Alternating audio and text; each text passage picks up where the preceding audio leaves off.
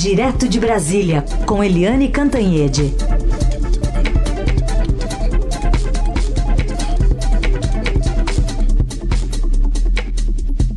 Oi, Eliane, bom dia. Bom dia, Raicem, bom dia, ouvintes. Bom, semana cheia aí, começando com o retorno do Legislativo e do Judiciário, né? Tem, tem muita pauta aí no, nos dois poderes, né, Eliane? Muita pauta. O Congresso chega aí com a perspectiva da reforma da Previdência, é, da Previdência, imagina, reforma tributária, da reforma administrativa, é, vem aí a questão da segunda instância, prisão em segunda instância, e, é uma, uma agenda apertada, porque no segundo semestre o Congresso deve ficar bastante esvaziado com a eleição municipal. Portanto, é uma pauta forte, intensa, com emendas constitucionais e tem que correr contra o tempo. No caso do Supremo Tribunal Federal, porque o legislativo todo volta também do recesso, mas é claro que o foco fica muito no Supremo Tribunal Federal, eles vão abrir com enfim, com pauta cheia, mas com um probleminha, uma divisão muito forte. O Supremo tem, por exemplo, vai discutir a questão do juiz de garantia, vai discutir a delação da JBS, aquele pessoal da JB, é, JF, que o Rodrigo Janot deu uma puxa vida, um prêmio super camarada para delação. Depois foi muito questionado, né? Depois que o, os irmãos foram para Nova York, foram mandaram barco de luxo para Miami, foram de jatinho, apartamentão, uma vidona, né? Agora tem toda uma discussão há bastante tempo sobre é, terminar, cancelar as, as vantagens, os privilégios da delação premiada. E isso está no Supremo. Tem também royalties, né? E, e, tem uma outra coisa complicada que é a disputa interna no Supremo Tribunal Federal. Por quê, Heisen? Porque o presidente do Supremo, o ministro Dias Toffoli, tinha dado seis meses para a instalação do juiz de garantias, criando ali algumas ressalvas, etc., mas dizendo que não ia ter gasto extra, enfim, foi camarada com a história do juiz de garantias. E o ministro Fux, que vai assumir o lugar do Toffoli em setembro, quando ele assumiu o, a presidência no recesso, porque ele é o vice-presidente, assumiu no lugar do Toffoli metade do recesso, ele desautorizou o presidente Toffoli e simplesmente cancelou juiz de, de garantia sem é, tempo determinado. Então, o clima do Supremo está muito tenso e o que está por trás disso é Lava Jato. O Fux é mais pró-Lava Jato, o Toffoli é anti-Lava Jato. Então, vem aí toda uma discussão ah, que começa já se é que já não começou meu próprio recesso, sobre os grupos que se digladiam do Supremo Tribunal Federal. O recesso acaba e o Supremo começa quente. Tá certo, então. Para a gente acompanhar hoje já, certamente vai ser tema amanhã para a gente tratar aqui também.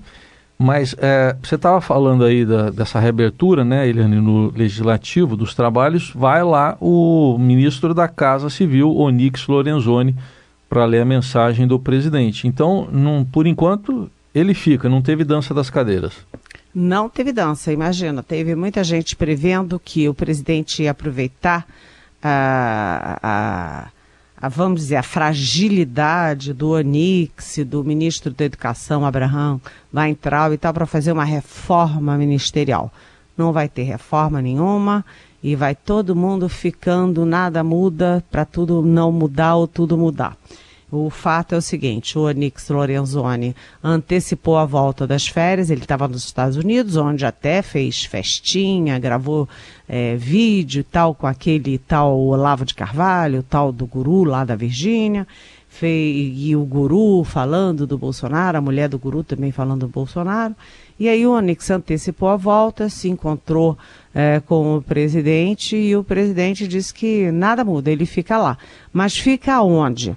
né? O Onix Lorenzoni nunca teve a coordenação do, do governo, eh, perdeu a coordenação política para um general de quatro estrelas da ativa do Exército, é, perdeu também toda a coordenação jurídica do governo para o Jorge Oliveira e agora perde o PPI, aquele programa das parcerias, né, de privatizações, concessões, etc., que é muito pesado, importante. Ou seja, o que sobrou para Onix Lorenzoni? Nada nada, nada, na dica de nada. Mas aí ele vai continuar tirando foto nas cerimônias oficiais, vai continuar levando, indo lá no Congresso para levar a mensagem do presidente para esse ano, etc. E vai ficando na Casa Civil, que em todos os governos da história era o segundo cargo da República, mas nesse virou pó.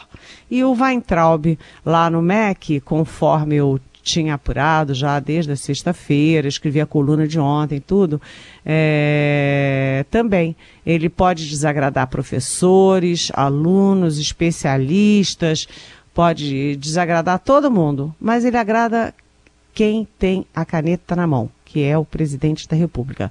O presidente acha que o Weintraub pode não saber português, pode ter feito uma confusão danada lá no Enem e no SISU, pode não ter programa para nada, mas ele está mexendo no que interessa para o presidente. É o que eles consideram ah, o esquerdismo de primeiro grau, de segundo grau, de terceiro grau. Então, Heisen falou-se tanto nas mudanças, mas não tem mudança nenhuma, fica todo mundo com seus belos títulos e suas belas mordomias. Eu estou vendo aqui até um último post, há 12 horas, do ministro da Educação, e foi meio bíblico, né? Ele diz assim, ó, Daniel foi lançado à cova dos leões por fazer o que era certo.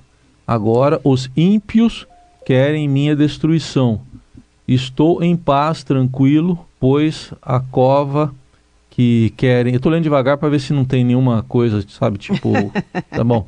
Uh, pois a cova que querem me lançar é de hienas. Hienas está com H mesmo. Tenho vocês e o PR, PR Presidente da República, ele marca aqui, arroba Jair Bolsonaro, do meu lado. Confie em Deus, sua justiça prevalecerá. Obrigado. É o último post do ministro aí.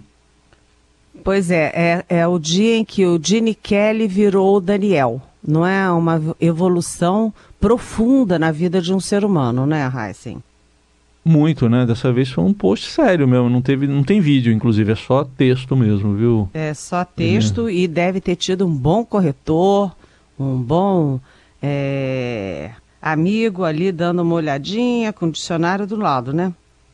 É, eu tô relendo aqui, não, não achei nada não, tá tudo certo por Iena enquanto. tá com H e tudo, né? Iena tá. tá, tá com H, Ímpios tá com um acentinho no I, né? No primeiro I, tá, tá tudo certo aqui. Tá tudo certinho, tá tudo né? Certo. Agora, o governo, segundo as minhas fontes, boas fontes, diz o seguinte, que o Enem estava excelente, estava tudo impecável e aquela confusão toda que atingiu milhares e milhares de alunos foi só um erro técnico, atribuíram tudo à gráfica e dizem que o Weintraub não tem culpa de nada. O problema do Weintraub não é só esse, né? Todo mundo foca só é, no SISU, no Enem e tal, mas não é isso. O problema dele é que ele é, só leva ideologia para o MEC, ideologia, ideologia, ideologia. Aí com isso ele agrada o presidente, mas desagrada todo o resto né? E ninguém sabe o que, que é o programa dele para universidades, né? Só fala em balbúrdia e tal, para segundo grau, para enfim, para tudo. Mas o presidente ele tem razão nisso nesse post. O presidente gosta dele. Então fica. Muito bem. Eliane, teve uma mudança aí ontem na postura do governo em relação aos brasileiros que estão na China e pedindo para voltar, um grupo pedindo para voltar, o governo agora decidiu mandar um avião para trazer esses brasileiros de volta. Heisen, até sexta-feira uh, o governo dizia que não ia buscar, não ia, não ia, não ia, não ia, não ia. E o próprio presidente eh, Jair Bolsonaro lembrou que ia ficar muito caro e que, além de tudo, é o seguinte: você traz as pessoas, tem que botar de quarentena. Aí basta uma delas entrar na justiça dizendo que quer o direito de ir e vir e pronto. Como não tem lei de quarentena, a pessoa sai e pode contaminar todo mundo.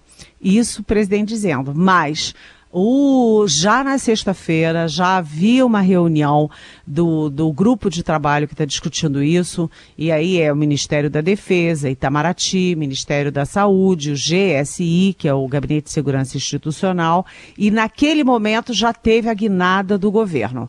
Né? Até é, sexta-feira de manhã não se discutia, não ia buscar a partir da sexta-feira de tarde, já se começou a discutir a possibilidade de trazer os brasileiros. Primeiro, porque vários países é, já estavam trazendo, já tinham trazido de volta os seus nacionais que estavam na China. É, em segundo lugar, porque os brasileiros que estão na China começaram a fazer pressão. E aí ia ser um problema de opinião pública muito forte, né? Como é que o Brasil abandona os brasileiros lá à própria sorte? Então começou a se discutir, realmente havia ah, problemas técnicos complicados. Por exemplo, os Estados Unidos têm milhões de aviões, é fácil escolher um, manda para lá para a China. Mas no Brasil, não tem essa frota toda, né? O Ministério da Defesa, quer dizer, a FAB não tem toda essa é, chance de, de, de mandar o avião para lá, até porque os legacies, a gente sabe, né? Raiz andam muito uhum, ocupados. Isso. Mas, enfim, é... e aí é, também tem essa questão. Sem a lei de quarentena é complicado o que fazer com essas pessoas que voltam. Mas uma providência já foi tomada na própria sexta-feira. É que o Itamaraty foi encarregado de listar todos os brasileiros que estão na região atingida, ali na faixa de Wuhan, é... e com uma diferença. Quem são os brasileiros e quais querem vir. Porque também não adianta você mandar um avião para lá, são 50, é, 60 pessoas dentro de Wuhan, e aí 40 não querem voltar porque são casados com chineses, têm filhos chineses, têm negócios na China, enfim, vai que cada um tem sua, é, sua, sua peculiaridade, né?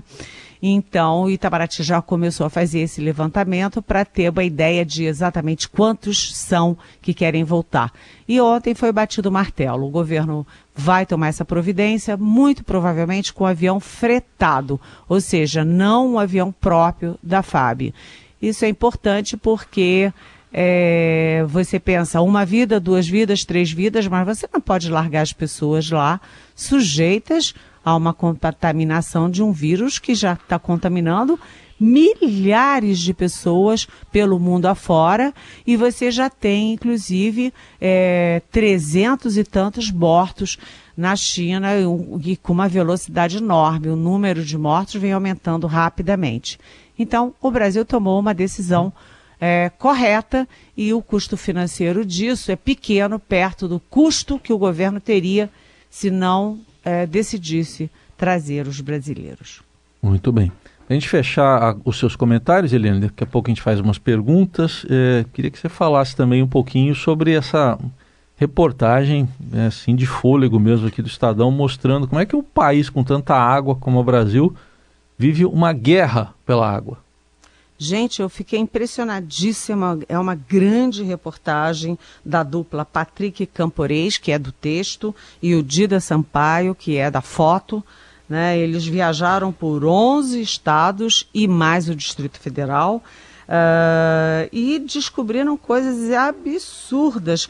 Você, em cinco anos, teve 63 mil boletins de ocorrência abertos em delegacias de estados, desses estados todos, por causa de brigas por água. E aí você fica pensando, mas o Brasil tem tanta água, tanto rio, né, água doce, tanto mar, né, uma fronteira é, marítima, eu acho que é a maior do mundo, uh, enfim, é, água água. Aí você, depois de ter já esse problema no Rio de Janeiro, em que ninguém toma água, não pode tomar mais água, tem que comprar água mineral, a, o estoque de água mineral acabou, você descobre que é, é uma guerra que se espraia pelo país inteiro. Então, são quem é que está brigando? As comunidades tradicionais, ou seja, indígenas, quilombolas, as fazendas, as pequenas propriedades, indústrias, hidrelétricas, companhias de abastecimento, e aí até o exército tem que tomar conta de algumas, algumas nascentes né? É, tem fazendas e tem é, empresas que têm seu, suas, seus guardas, sua polícia própria. Eu achei é, imperdível essa reportagem, que hoje tem a segunda etapa e são quatro ao todo. Acho muito importante porque a água é o futuro. Raíssa, até para terminar rapidamente, uma vez eu fui fazer uma palestra sobre gênero em Los Angeles, nos Estados Unidos, e aí eu falei da questão de gênero no Brasil e tal. E a primeira pergunta foi sobre água, a segunda sobre água, e o, o, meu, a minha palestra, que era sobre gênero, acabou virando um grande debate sobre água aqui no Brasil e no mundo. Então, atenção, gente. A gente não estava dando atenção a isso, mas atenção sim, porque a água é que garante a vida. Muito bem. Temos perguntas aqui, uma pergunta de áudio aqui, mensagem de áudio de ouvinte que está levantando uma questão também sobre coronavírus. Bom dia, pergunta para Eliane. Por que no Brasil os casos que são suspeitos, eles estão sendo, eh, as pessoas ficam isoladas em domicílio, quer dizer que elas ficam em casa. Mas será que elas ficam realmente isoladas? Por que, que não fica no, no hospital? Meu nome é Zilma de São Paulo. Oi, Zilma. É, bom dia. Ó, vou confessar para você que eu não sabia que elas ficavam em casa, não. Eu achava que elas ficassem no hospital né, você tem a suspeita de vírus, fica no hospital, até porque é um número reduzido, não é tanta gente. Até sexta-feira eram 12 casos, porque uns são descartados, outros entram na lista, etc. Não é tanta gente e os hospitais brasileiros têm condições de acatar isso, porque se a pessoa fica em casa, ela vai contaminar as, a sua família, as pessoas que vão àquela casa. Né? Se elas andam na rua, elas contaminam qualquer pessoa que esteja na rua. É, até agora não tem nenhum caso confirmado, são todos suspeitas, mas até onde eu sabia, é no hospital. Se você traz a notícia de que não é no hospital, é em casa, eu fico perplexa, porque o risco é muito grande, é aquela história né, ainda não tem nenhum caso confirmado, mas se um deles for confirmado, o risco daqueles daquele passar para outros e aqueles outros passarem para outros, você cria um risco exponencial de contaminação aqui no Brasil. É, confirmando, eles vão, fazem exames em hospitais, né, e tal, e depois voltam para casa. É isso aí que está acontecendo. Pois é. Pois é. é. E as crianças que estão naquela casa, os idosos é. que estão naquela casa, as pessoas que visitam, o carteiro que entrega uma carta. Como é que fica isso? É isso. Eu achei muito estranho, né? Helene, você falou aí sobre a dificuldade de recursos, né, que o governo alegou, mas depois mudou de ideia, vai trazer os brasileiros de volta lá da China. Mas em cima dessa questão dos recursos, o Roberto, nosso ouvinte, mandou uma mensagem. Vamos ouvir. Já já a gente vai ouvir então o Roberto, né, o nosso ouvinte aqui do bairro de Interlagos. Ele está comparando essa questão com, uh, com a, o fato de terem sobrado recursos para um, um outro, uma outra providência, uma outra necessidade. Minha opinião sobre o fundo partidário. Em primeiro lugar, é um absurdo o fundo partidário. Veja que toda associação de benemerência tem que fazer bingo, tem que fazer sorteio, tem que fazer de gato e sapato para manter as portas abertas. Clubes como Rotary, Lion, têm que arrecadar dinheiro dos seus membros também para sobreviver. Por que, que o partido é especial e tem que receber dinheiro do governo? Eu acho um absurdo. Roberto de Interlagos. Oi, Roberto, bem-vindo. Você não fica zangado comigo, não fica chateado comigo, mas eu vou discordar.